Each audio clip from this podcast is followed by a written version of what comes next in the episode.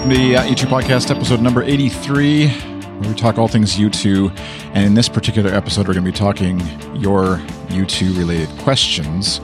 But uh, for this episode, I'm joined to help with all your questions because there is a lot of them. It was started as an idea that I, while I was sitting and watching a hockey game, that I should just quickly do an episode before I head off to Montreal and answer some silly questions, maybe. And then all of a sudden, a flood came in, so I recruited some help all the way from Amsterdam. Uh, Caroline, welcome to the podcast. Hi, Chris. Thank you. We've been uh, teasing or uh, wanting to have you on, teasing the idea of having you on, and, and haven't got to yet. So this this will serve as the the warm up, I guess, to your future full length uh, interview, in depth discussion with your U2 history Yeah. or something. And eventually I'll join the at U2 staff. Oh, there you go.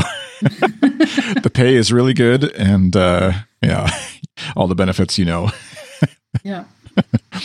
Our, uh, I'll just uh, our connection actually, your yours and my connection goes back to you were the person who first air quotes hired me to work with uh, any sort of U2 fan site back on u2log.com, which I just noticed today. Actually, I was going to mention before that it doesn't resolve anymore. The site, what happened? Yeah. You- don't want to know.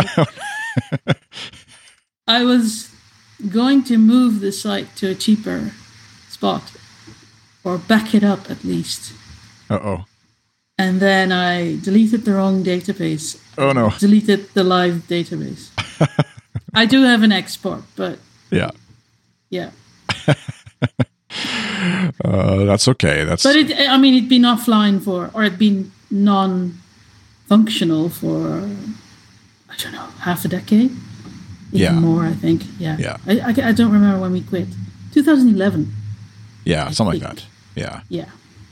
So, yes. But at any rate, there's still lots of uh, U2 fan sites. That one just had its own unique flavor and style to it that was a lot of fun as well.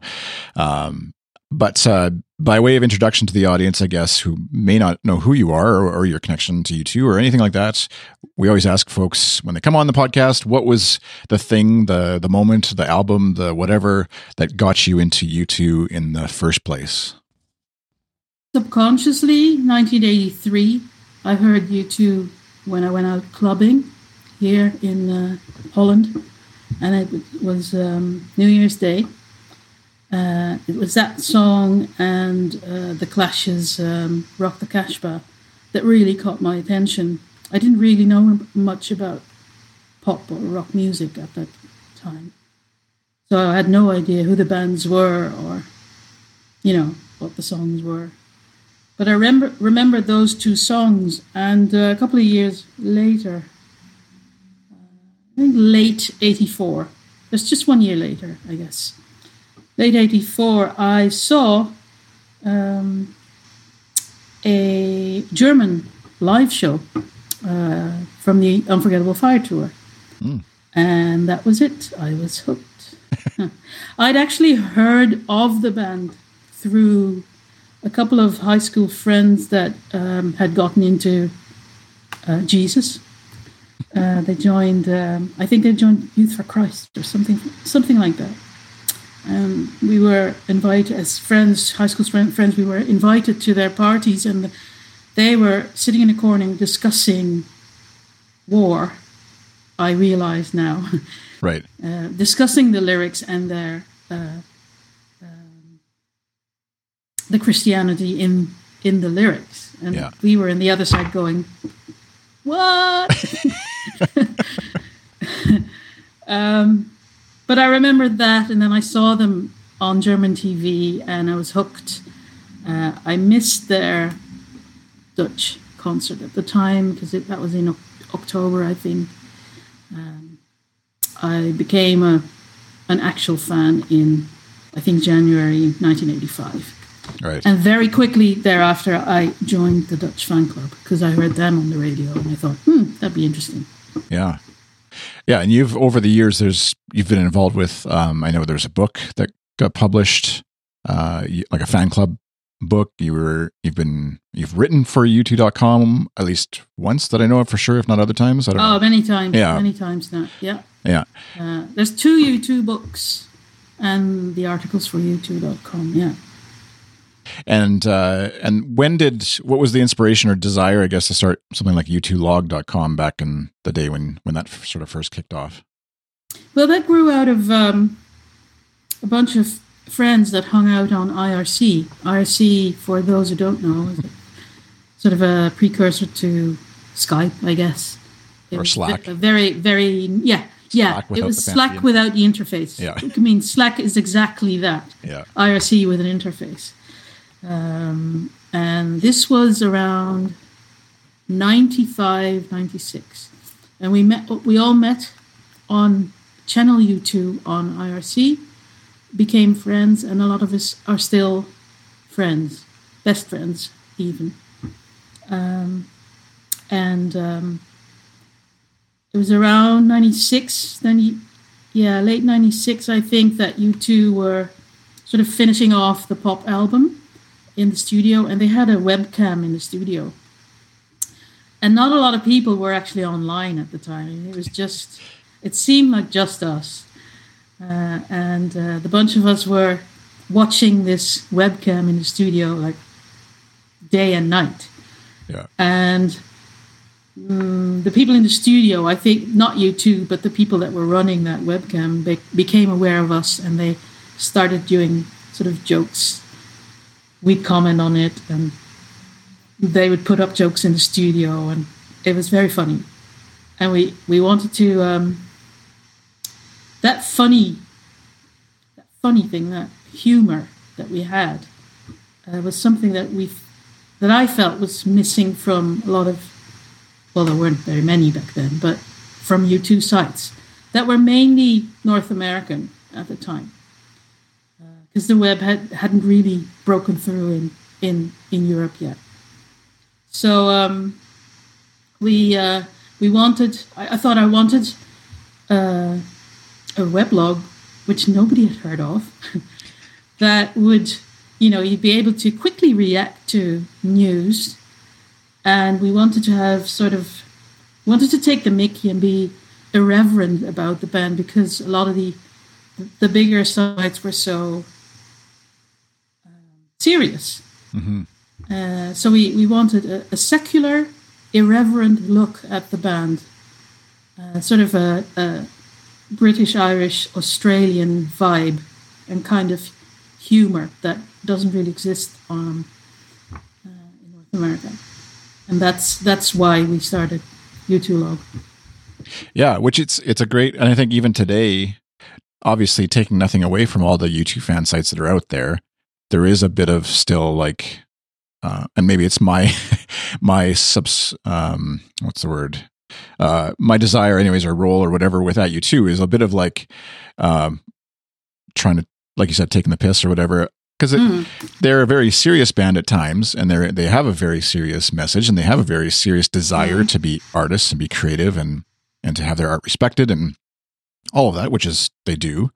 But then they also obviously are humans who have a playful side who yeah. like to laugh, you know, and and even within the organization, you can see that, and and this Absolutely. Seems to be, you know, they're fairly protective. They have their sort of inner circle, obviously, and they don't mm. often let their guard down outside of that. Um, but I, yeah, it seems like it's okay to to laugh a bit every now and oh, then. Oh yeah, I mean, Lypton, Lypton Village was all about you know taking the piss and yeah, yeah, taking the Mickey out of each other. Yeah, to show them how much you love them. Right. Yeah, it's what family yeah. does, kind of almost. Yeah. Yeah. Yeah, and that's what you referenced earlier the sort of U2 family that grew up in in around you, not around you, but like that you grew up mm-hmm. with or whatever, um, and sort of that vibe of friendship and um, like a love for the band, but almost like the band could disappear for a while, and the friendship obviously still remained. Even I know you had a bit of a uh, falling out with the band in, in, of sorts in terms of fandom, anyways. Like I had to, I had to at the time. How come you? Why do you think that? Because I. Uh um, I was getting involved with Gavin Friday as a as a fan, but also as somebody who uh, wanted to um, help him in his career. And um, for a while, I think I had to show that I wasn't in into it because of U2. That mm. was still a big thing. He was also very wary about making his connection with U2 known. That's completely changed now, but at the time, I felt I had to do that. Uh, it was right at the time of uh, the pop tour, and I can still, I'm still mad at myself for missing out on a lot of that tour. I only, I only saw five shows. Uh, could have been so so many more, Yeah. so much more.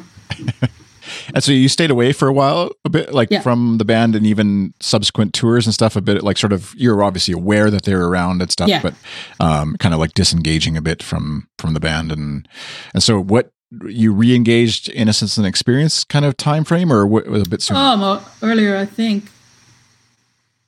I think once, once my working relationship with Gavin was properly settled, um, I had more time for other things. right. yeah. So you had your your uh, com- in the in the Christian circles it would be like coming back to Jesus, but you had your coming back to Bono. yeah, absolutely. Yeah. yeah. I can't remember which. It must have been a tour or something, but I can't remember which one. yeah, There's also a period. Those albums after pop. Uh, not a Yeah. fan.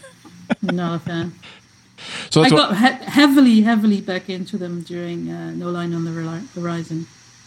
Yeah. Oh, okay.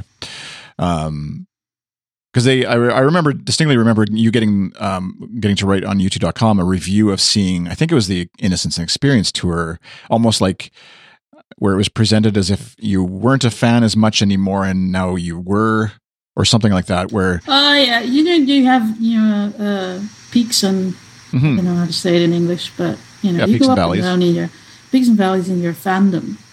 So I go, yeah, oh, I don't, you know, it's always in between tours. I get bored. yeah, forget about how great they are and uh, Yeah. maybe don't like the album that much and then you hear the songs live and they come alive yeah. that mm, that very much happened with innocence and Yeah, that's. I think I'm. I'm guess I can only speak from having worked with two U2 fan sites. I don't. I'm, I don't know how many people get to work with multiple U2 fan sites, but I think that's a common like the gap between albums gets longer, and you're like, okay, what's we're we're at. What's the point? And maybe we should shut it all down and dream it back up again or whatever. But Mm. um, yeah, so um, the uh, in in terms of uh, U2 news. Or actually, before we go go on, I was going to ask: Are you seeing them on the Experience and Innocence tour at some point, or hoping to? i am um, it's funny i was uh, i read a quote from that interview that edge did with rolling stone. Hmm today or yesterday or whatever uh, where he's saying that this tour is for the real fans or you know the and i'm saying yeah but we didn't get any tickets. Like, you know if you want to play for your real fans give us tickets. Yeah. um i don't know we got tickets we've scraped we scraped tickets together um we still haven't got everything we want uh, we got tickets to shows we didn't want Oh, okay. uh, I got we I've got Amsterdam sorted, so that's two shows. I've got uh, Paris sorted, but I don't want to go to Paris for maybe obvious reasons. It just doesn't. Ugh. It's bit scary, I guess. Yeah. Um, we were uh, we got tickets for Copenhagen. Okay, we're going to Copenhagen, and we wanted to go to Berlin, and uh, I'm half sorted for that, and still need tickets for the other. But I have my sources. Well, that's what it sounds. All of those places sound more exotic and interesting than what we get over here. But I guess it's just familiarity because it's like Duluth, Tulsa, whatever. uh, don't sound that I- as exciting as Berlin. Duluth is just as exciting as Copenhagen. I'm sure it is. In in reality, it's Yeah. it's a stadium and you're inside, and yeah. uh, but yeah, you referenced the Rolling Stone article just in in terms of what. Uh, you would find if you listened and subscribed to the At U2 news brief, which you can listen to on your Google, Apple, uh, Amazon devices. You can ask for the At U2 news brief, and there's uh, a couple articles dropped in Rolling Stone in the last couple weeks. Uh, Andy Greene had interviews with Adam Clayton and The Edge at some point over the last little while, and uh, just a couple mentions of um, for the the Asia Australian fans. Adam, of course, teased it again, but didn't say anything specific. There are parts of the world we just haven't been to for the past few years. We haven't been to Australia, Japan, Southeast Asia. We really haven't spent that long in Europe, so perhaps we'll lengthen the tour. But in reality, maybe we need to find a way of being in bigger places again. So, not really anything new to say for the Australian, etc. fans who aren't getting this tour as of yet. South American fans, um, there's lots of parts of the world they haven't been to with a tour lately. So, um, and any thoughts on plight of fans in far off places that don't get the band? It's impossible for them to go everywhere, but be nice if they did. Yeah. Yeah. And if they play Japan, I'll go. yeah, you'd go. yeah. There you go. and it was funny actually. Adams uh, he referenced Lord of the Rings uh, as far as just Andy had asked him uh, as part of the sort of Heart of Darkness or whatever episode part of the concert, and he's referenced the Lord of the Rings and Middle Earth kind of gathering around and stuff, and it was just kind of funny to think of Adam sitting in his kimono watching Lord of the Rings series, probably the extended edition, I would imagine, but. Um, and then the Edges interview as well. Um, they both actually talked to Andy, asked them bo- both about not playing Joshua Tree, and he re- mentioned something about how, like you said, uh, we knew that play we were probably coming. We knew that we were that people probably came to the Joshua Tree show that have not come to this knowing it was going to be more weighted towards new albums, and that's fine. This is for the fans of our more recent work, the more committed fans who were really listen to everything and go to everything. We feel okay about that. And Adam had said, I think we're all excited about the idea of not having to delve back into the Joshua Tree. So, your thoughts on No Joshua Tree as we've obviously we're talking spoilers for the concert yeah. so sorry if it's if that's news um, to you it's fine f- fine with me uh, i uh, i don't mind spoilers but I've tried not to watch too much or, you know, not even look at pictures that much. Right. Uh, but I have listened to the live Mixlr uh, audio broadcasts. Um, you know, you know, get up in the morning and then there'd be a show from God knows where in America, and I'd, you know, put it on and go to work and have the show, you know, on my commute to work. It's ridiculous, really, but yeah, that's uh, modern uh, technology. Great. Um, I love the show. I love how it sounds. I don't even need the pictures. I love that there's no streets or pride. Or pride's there. But, yeah. You know, the streets and pride are the songs that we used to hate on. Oh, not again. You know, as as spoiled fans going to multiple shows. But somewhere around, not the Joshua Tree, but the one before that, I lost all hmm, jadedness about set lists. I don't care what they play anymore. I just want to be there with my friends and experience it, whatever they have to give us. And uh, if that makes me uncritical, then so be it. I'm 55 years old. I don't care. I just want to have fun. Yeah. Enjoy them while it lasts. Yeah. Um, of course, you know, the thing is, sometimes you want to hear that one particular song and then they play it and it's meh, you know. Mm-hmm. And then there's other times, but for example, um, I hated uh, the Innocence uh, Experience album.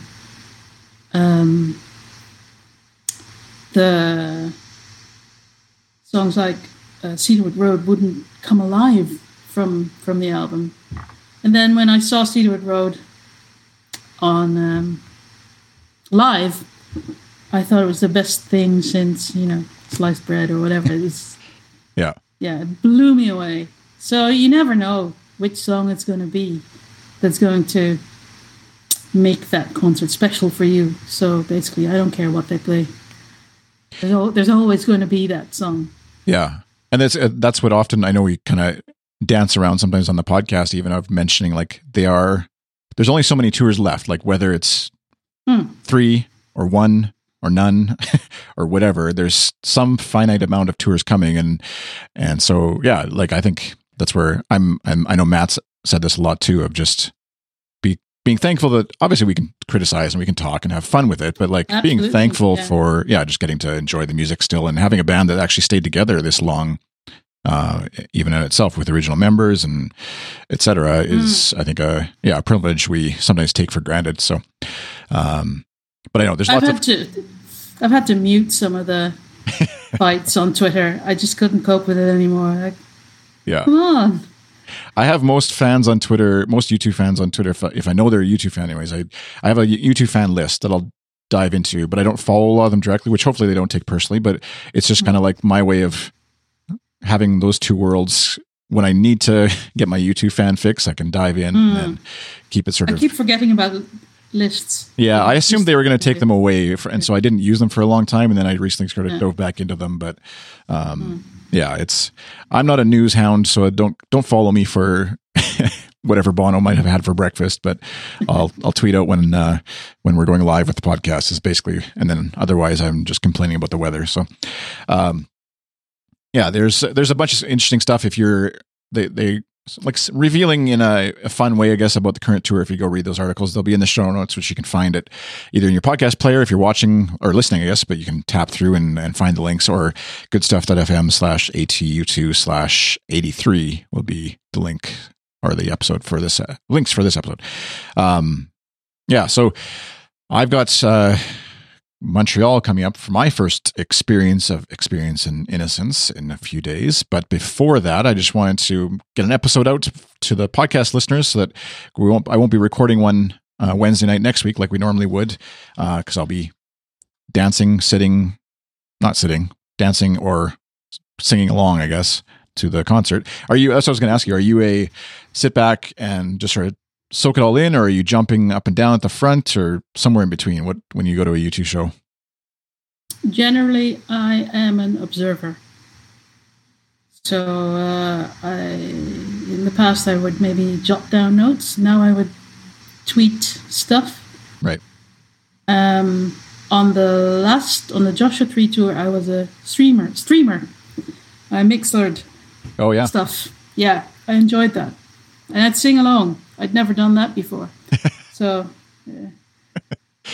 so people can hear. And that's yeah, it's a funny kind of like harkening back to the old like mixtapes and recording of concerts that you know bootlegs and stuff of old. We had uh, uh, one of our staffers is a younger guy, Mason, who's been on the podcast, and he had posted a picture to this U2 Slack group of at U2 Slack group of uh, a bootleg. And he was like, "What is this?" from it was I think it was Zoo TV era maybe or something, but it was just because there's a lot of bootlegs from that one in particular that I remember. But you know, I like because it's like, well, if it's out there, it must be you know official material or whatever. And it's kind of just like, no, that's a bootleg that we paid way too much for. That now you guys just get you know a million copies of because it's just everywhere, Mixlr, I, etc. I used to be uh, a big uh, ta- not a ta- I didn't tape myself. I did have the gear, but I didn't tape U2 gigs. But I was a I would swap Yeah, tapes all over. I had a like a thousand to twelve hundred cassette tapes, all U two gigs, yeah. uh, and I had to listen to them all to for the book we did. Oh, right, yeah. Yeah, So those are all kept safely in an the pre- archive. precursor, precursors to the, the the databases that we now have yeah. online. Yeah. So do you have those? no, I, I sold them. I sold yeah. them. Oh, yeah. Yeah. Probably to Aaron Govern of. Uh, No, No? to a Dutch to a Dutch fi- Yeah. fan. yeah. uh, but yeah, so it's uh yeah, it's crazy the world we are, we are in right now, and I know that's something the band obviously is grappling with technology and how to incorporate it best into the shows and how not to, and and just play the music and all that kind of stuff. So which leads us into in a kind of awkward way into the mailbox because we got there's I don't know if you saw the list. There's a bunch of questions, and we'll yeah. we'll sort of uh, have a little fun with them. Um, Okay. We'll start with uh, someone I'm not even familiar with who this is. At U2Com, Sherry asked this. This is probably really deep inside information. Why isn't Adam's kimono thanked in the EI tour tour book? And, and Adam's kimono, the Twitter account at Adam's kimono, chimed in saying, "Why am I not listed in the credits? Why are there no glossy photos of me in the tour book?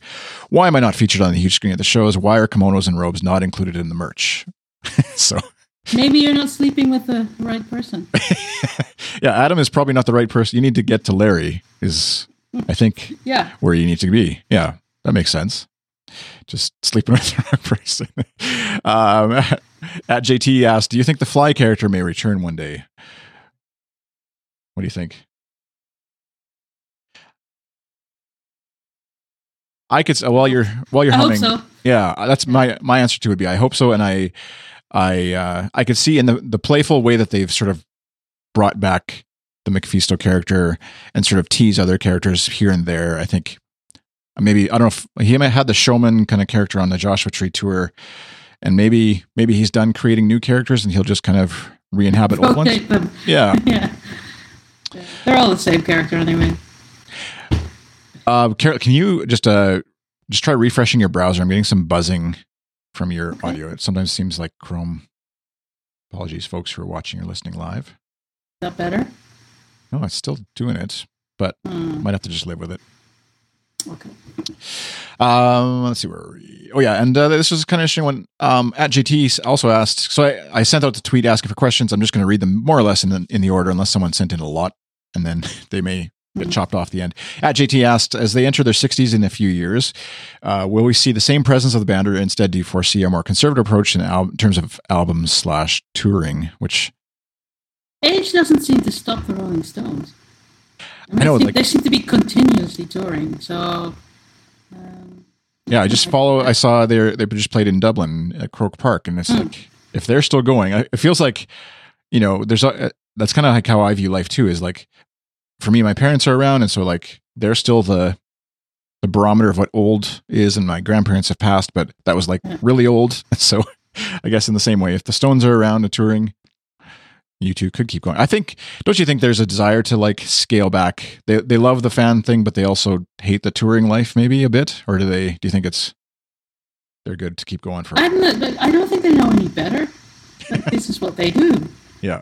I mean, they would if they hated they hated the tour life, they would do three tours like back to back. uh, back to back. Yeah. Yeah.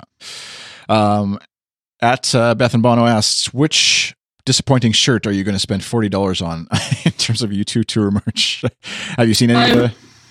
I've seen some. I rarely, rarely buy tour merchandise. Yeah, I had tweeted at her because she's been to eleven or so shows already and would have a better idea of the merchandise or, than I would. I'm a I'm I'm either too cheap or too worried that I'm going to buy the wrong size at the show, and then like I have actually from the 360 tour, I think I have a or no, yeah, how to dismantle an atomic bomb. I have a shirt that I bought that's too small, and so now it just sits in my clo- drawer. It's a nice memory, I guess, but unless I lose a whole bunch of weight, it's not going to fit. So I'll wait for my. I have. Uh, I bought the Cedarwood Road uh, T-shirt, oh yeah, uh, and then I found out that Gavin designed it. So oh there you go.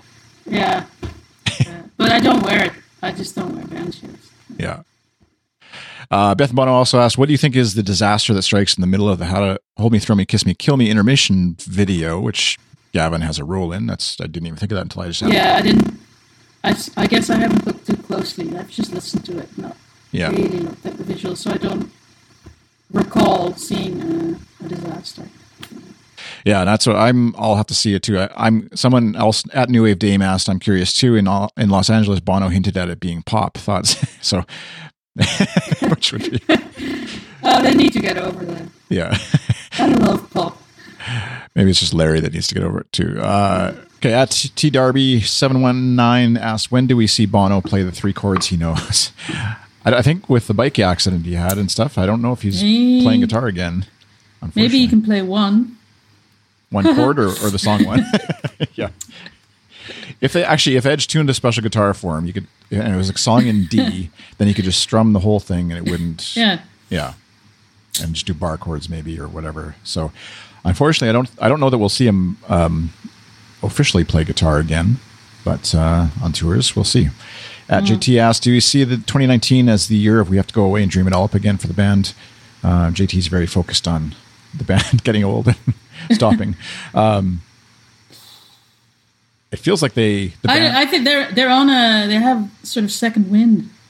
yeah I think they're in a very creative um, uh, era phase era. Yeah, phase. Yeah, yeah. Mm, they shouldn't stop. yeah. I, I know Go Edge. even fur- go even further. Go out there. Yeah. Like I feel it feels like they could do the equivalent like sort of Zoo TV or um Achtung Baby and then Zooropa and then the what was like Pop's whether debatable whether Pop was the like the third part of that trilogy, let's say, but whatever it maybe could have been or should have been or whatever, but uh, if Songs of Innocence and then Experience and then whether they do Songs of Ascent or just something completely different. I feel like yeah, there's a something in the water right now Yeah. for them. Do you remember the Glastonbury gig a couple of years back? Yes. I mean, yeah. I, yeah. I when I watched that show, I thought it's over. That's that's it's the end. end of the line. Like this is not working. Just something at the And, show, not uh, that they were doing Glastonbury itself, but just something about the, Just uh, the lack of connection with the crowd. Hmm. Like playing for a crowd that hated U2. You know right. th- that generation. Uh, but I think, that, I mean, they seem to have found a connection again. Yeah, you could see someone like a, especially, I picture a Larry and an Edge, not knowing them at all, obviously, but just hmm. judging from exterior. But I could see them being very aware, hyper. Like Bono would be very, very aware of the audience as well, I'm sure. But he, it, hmm. to him, it feels like it for him it'd be a challenge to like win them over again. Whereas hmm. Edge and Larry, it feels like, like they'd be more in the well, piss off. Let's just take our stuff and go home if they're not going to Yeah. like us or whatever, and it wouldn't be worth the effort of a whole tour to try and win people back. But yeah, they've seem to have done something. Um, at Beth Bono asked if you've been following set lists, which unplayed Songs of Innocence song do you most wish they'd play on a, on a future show? And um, I'm no, I'm no longer a setlist person and have trouble keeping up which song is on which album. Like, Yeah. I'm old. They've uh, Yeah. they referenced in the Rolling Stone uh, article that they have they have played a lot of the new songs on this tour. Um, Little Things is the common theme that comes up, and that would be one that I would. I heard it in Joshua Tree at the Joshua Tree show because they played it at the end of Vancouver's, and it, there was a bit of a dud there. But um, yeah, like I said, would fit better in this tour, yeah, exactly. I think. Yeah. And then Showman, I'd like to see them just have fun with. Like it feels like a fun sh- Mm. song, but I don't. I can see how it wouldn't fit thematically necessarily in this tour, but. I've only recently started actually listening to the album now that I've heard it live. Hmm. Uh, and uh, So and enjoying and enjoying it. Yeah. Yeah, because you have a, a frame of reference for the live Yeah. versions now back to the sort of studio. Yeah, Yeah. interesting. Um, okay, let's see. Next question that makes some sense to go at New Wave Dame. Why do you think the Edge is still wearing that jacket with fringe on tour? Uh, I didn't know he. I didn't know he was wearing. Maybe it's comfortable, yeah, sometimes or he's getting, or he's getting sponsored for it. I don't know.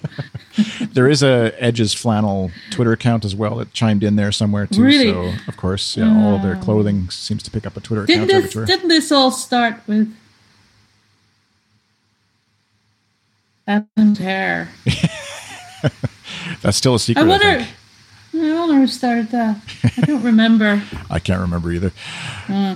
Uh, at Atomic Bomb asked, when are they coming to Australia? Which uh, I wish we could tell you. Atomic Bomb. Yeah. Uh, again, I might go if it's Australia. Oh, Australia too. You'd go.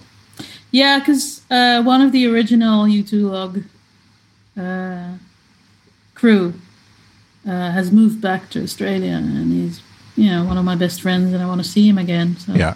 Oh, awesome. Yeah, we never did have a, a full uh, U2 log meetup. That's a no, little too scattered. no. Yeah, That's the one benefit, I guess, to being North American focused or centric. For Yeah. not that, but Yeah. I'm even in that. I'm I'm not including. There's some folks. Yeah. We were Australia, America, Amsterdam, London, and Dublin, and Canada. I'm, I'm not American. and remember? Canada. Yeah, yeah. Oh, and France as well. yeah. Yeah, it was very international. Uh, at WTSHNN, which I think stands for Where the Streets Have No Name. Is it getting better, or do you feel the same? Is that all? Does love light up your Christmas tree? Who's going to ride your wild horses? Uh, so, in order for me, uh, yes, no, no, uh, yes, and I don't know who's going to ride my wild horses. Can you remember the order of? My my horses, uh, they shoot horses, don't they? uh, at grown men's asked so when you use the U2 app before love is all we have left it appears to look and sound like a waterfall falling onto the crowd in ga what do we think the significance of that is are we being baptized or reborn by water or is U2 U2 saying that everybody stinks and needs a bath from queuing all day so there's We were talking about this earlier. yeah the uh, i'll let you i'll just say the official answer at least as far as tour folks was answered by rick lipson. There's a cnn story video that'll be in the show notes if you want to watch a bit of that if you haven't seen that already. But your thoughts Caroline? Yeah, I was thinking if the the theme or the the underlying uh, whatever uh, uh, um, focus of the show i was uh, Bono's uh, mysterious event uh, that he went through. Uh, uh, since it's you know they start off with the the sound of an MRI, I thought this might be uh, uh, the event, Mm-hmm. maybe a hole in an aorta or something like uh, an aneurysm. Um, that was that was I was that was what I was thinking of because my dad had one uh, last year. So And you referenced a lot of circles or um, yeah, Hole it's a lot looking- of circles and holes. yeah, Yeah. yeah, which is very possible. And that's what uh, yeah they sort of said referencing mortality anyways in some form. So maybe depending on how deep you want to go into that and how specific they're being in the show anyways. But um, at Mona Lizard asked, what are these upteen mix remixes of Love is Bigger for and who listens to them? so There's this thing called clubbing, and people uh, apparently uh, still do that. yeah, that's I mean Um, circling all the way back. That's what got you into U2, right? Well, not the club mixes, but Yeah, because well, we didn't have well twelve inches. We had twelve inches, um, which is what this has, you know, evolved from, I guess. Um, I don't know. It's just to get it out there, you know, yeah, to get it played. I think so people re- just like me recognize it from you know remember it from having heard it on the dance floor. What's that? Oh, that's you too. Oh, I must check that out. That kind of thing. yeah, yeah. It's I think it's just yeah. Whether you love them or hate them, they're probably if you don't like them, they're probably not for you. And but if you love them, then they are for you. It's a simple way of looking at it, I guess. But um, I, I can remember other yeah, like definitely Achtung Baby. They had a lot of remixes for and sort of tried to get that out into other music cultures beyond their typical rock. Um, Yeah, they're always looking for new fans. Yeah, this is actually this is the first tour they ever said that the existing fans are important. Yeah, that's true. Uh, a question that was emailed in is kind of more of a rant, but uh, why is merchandise and visual branding so ugly?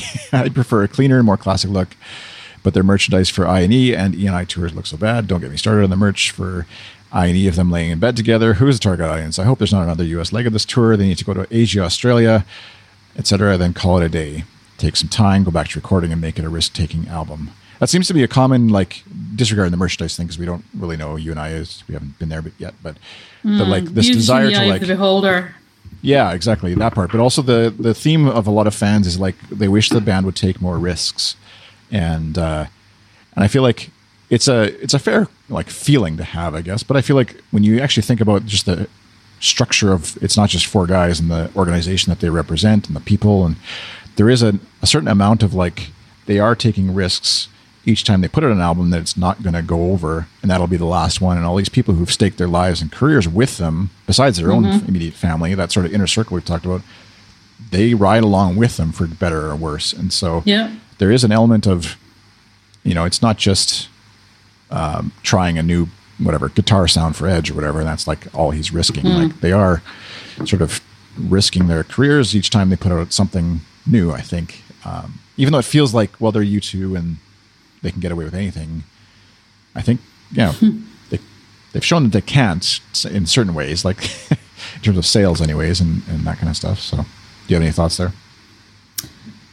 Uh, if, if you're as big as U2, it must be both scary and risky and difficult to uh, to be edgy all the time Mm, and to take that risk. It, as you say, like there's so many riding on it, so many people's lives riding on it, livelihoods riding on it. I mean, Yeah. um, I don't know. Yeah, I've you know my entire history uh, as a fan, I've wanted them to be more risky and to do, you know, my favorite albums are Zooropa and you know Passenger. You know, I love that kind of stuff, but they're a mainstream band and they have a mainstream following and they want to keep that mainstream following following so they get the money to keep on putting on these spectacular shows i guess Yeah.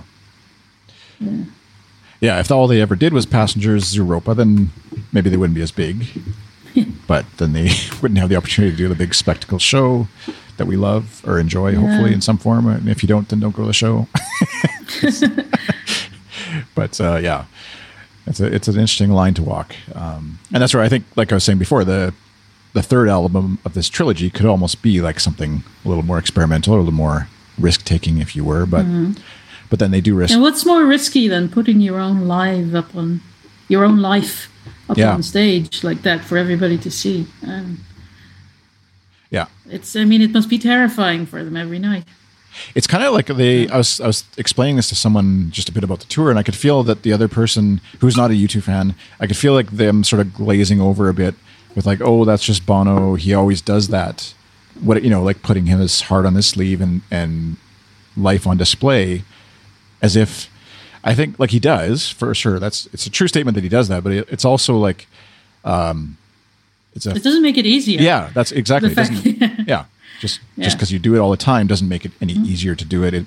In fact, as if you do a sports analogy or comparison, like for the the athlete who goes out there and puts himself out into the whether it's hockey or football or soccer or whatever, it gets harder as you get older physically, and I think that's an element of it for Bono for sure, is, as we've seen Mm-hmm. his physicalness of of his performance, but um, and that's why things like the characters that he inhabits are created to allow him to sort of speak in a certain way that he otherwise feels uncomfortable with and and, and doing night after night on stage. So, um, yeah, I think there's a lot of risk going on that maybe we just take for granted, maybe with the band. So, um, speaking of risks, that's a, not really a relevant segue, but mm-hmm. add Eddie, I'll just leave it at Eddie because I mm-hmm. mispronounce his name every time he sends a question in.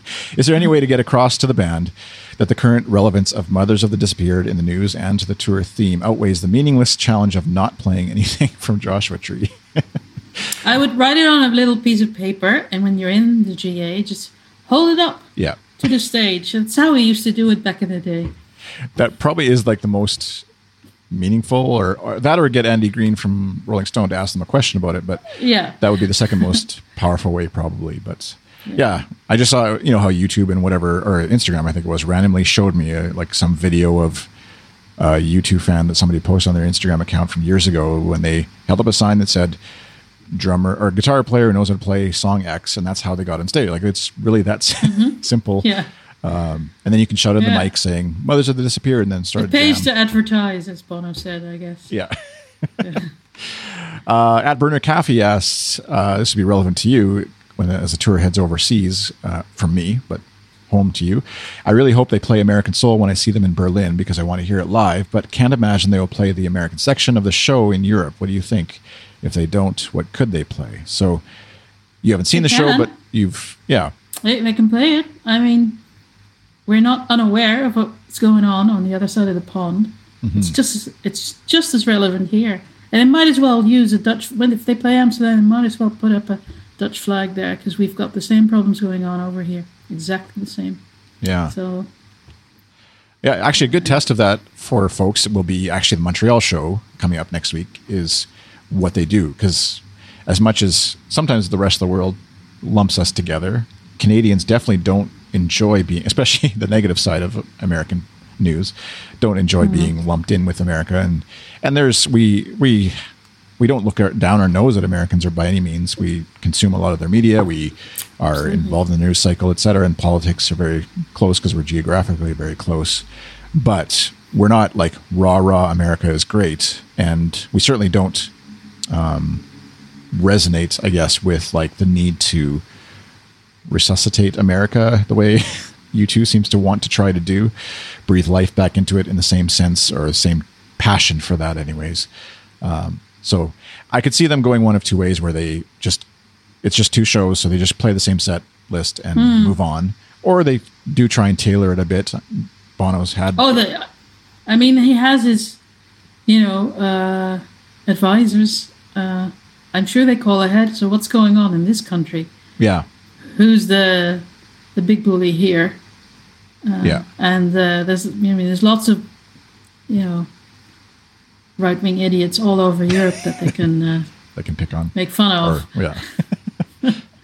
which is what I was going to ask whether whoever that happens to be. But like we, I've seen photos, and and again, you don't have to reveal anything you're not supposed to or whatever. But like uh, whether it's Gavin Friday directly or other people, but like you know, he's write, writing down notes as he's watching the show, and then however much of their inner circle is also giving them feedback and stuff. And we joked, I think, in the last episode about like the video interns like nervously approaching Larry with like a new graphic for you know American Soul or whatever, and him like you know throwing his tea at them or whatever. But do you have a sense of like how how big, how wide a swath of feedback do they actually take for a concert or a, a performance where they actually give it a? Obviously, anybody's free to throw criticism at them, but um, like that inner circle, is it the four of them plus Willie and you know Es Devlin has been quoted a lot about production of the show and not much beyond that, or it goes beyond that. They can't do it on their own, so so they have their inner circle, but the people in their inner circle can't do it on their own. They discuss things with people around them, so the, the circle spreads wider, I think, than you think. Right. Um, but um, I can only speak from my own little experience. Not, I don't know how the rest. Uh, I mean, the example with like the the intern, you know, coming up with their own little graphic. that might happen. I have no idea. Yeah. Yeah. Yeah. You sort of assume. I know on this tour, there's like a whatever the local city is is inserted into the hold me thrill me graphics at, at some point generally uh, and mm. for, i think it was different in vegas where they but they'll, you know yeah well i assume i mean i don't want to uh, get a big head or anything but i assume all four of them religiously listen to this podcast so i know that mm, yeah, we have absolutely. an effect on, on what's happening so um, yeah no they don't and we we we we routinely get emails as I'm, I'm sure we did back in the u2 log days from people who feel like they're or assume that they're actually emailing Bono directly when they contact us through the IU2 site. Just to be f- clear, we don't have yeah. a direct line to yeah. anybody there. and We can't get you tickets. We can't. Yeah. yeah. Anyways, I don't even have a. You know, I'm not even that visible anymore, and I get. I still get mail. Yeah. Everybody still knows rumors. Obviously, not for me. yeah. you know. All right. Well, I think that's that's the list of questions we'll run through anyways for this episode. You can always send in questions, comments for the podcast by using hashtag ask at u2 on Twitter. You can tweet at me. I'm iChris if you want to. There's also a contact form on at u2.com, like I mentioned. I think it's under the about and then staff contact or something listing where you can send in a comment if you want to anonymously or or not. And uh, that's how you can get your comments and questions onto the future episodes of the podcast. Caroline, if folks are wanting to uh, tweet at you or keep up with what you're doing these days, what's what's the digital? Yeah, like don't at me. She'll just block you. So no. it's at CVODB. CVODB. Right. Any digital homes these days that you do, you, do you still do a website? Do you do those things anymore? Who has GavinFriday.com. There you go. Official website. Uh, U2 log U2log just still exists on Twitter. Very, very occasionally, I might uh, post something. I'll stri- I'll I'll Mixlr from it. I'll try Mixlr Berlin and uh, nice Copenhagen and stuff like that. Yeah, cool. Now that uh, we have uh, roaming in Europe, oh yeah, I can do that. nice. Um, and also for folks who are listening, if you listen to this, I guess before next week, next Tuesday, Wednesday, uh, the Montreal stop is happening. That's the next tour stop as we record, anyways. And uh, there's uh, an acrobat tribute band, and December, the band from Scotland that we've had on the podcast, are putting on a pre-concert party at the Piranha Bar. The link to that, um, where you can buy tickets, it's ten dollars in advance or fifteen dollars at the door. Uh, you can buy tickets to come to that, and i am planning to be there uh, along with a whole bunch of other folks. I'm sure it's going to be a fun, fun time getting excited and uh, in anticipation of the U2 concert the next night. And then also, I uh, just want to mention U2songs.com is doing an event after the first show where the lead singer of another U2 cover band called Elevation, Sean Brady, is doing a solo show, taking requests, performing other bands stuff as well as U2. And it's that one's going to be at Hurley's after the show, an Irish pub that's open till about three. So again, links for all that stuff. If you're trying to keep up with what's going on at uh, goodstuff.fm slash ATU2 slash 83. And of course, you can also follow at U2, twitter.com slash ATU2, uh, facebook.com slash ATU2com, Instagram.com is the same. And of course, just visiting at u2.com, atu2.com. All right. Thanks, Caroline. This is fun. Thank you. And Yeah. uh, we will, uh, can't wait to hear your singing along with the Experience and Innocence tour when it rolls through town or nearby. Yeah. And uh, thank you all for listening. Thanks for watching. If you were watching as we recorded live, we record live generally Wednesday nights, uh, North American time, anyways, uh, and uh, broadcast on our Twitch channel, twitch.tv slash good stuff underscore FM, I believe. And you can be notified if you follow us along there. All right. Have a good day. See you later.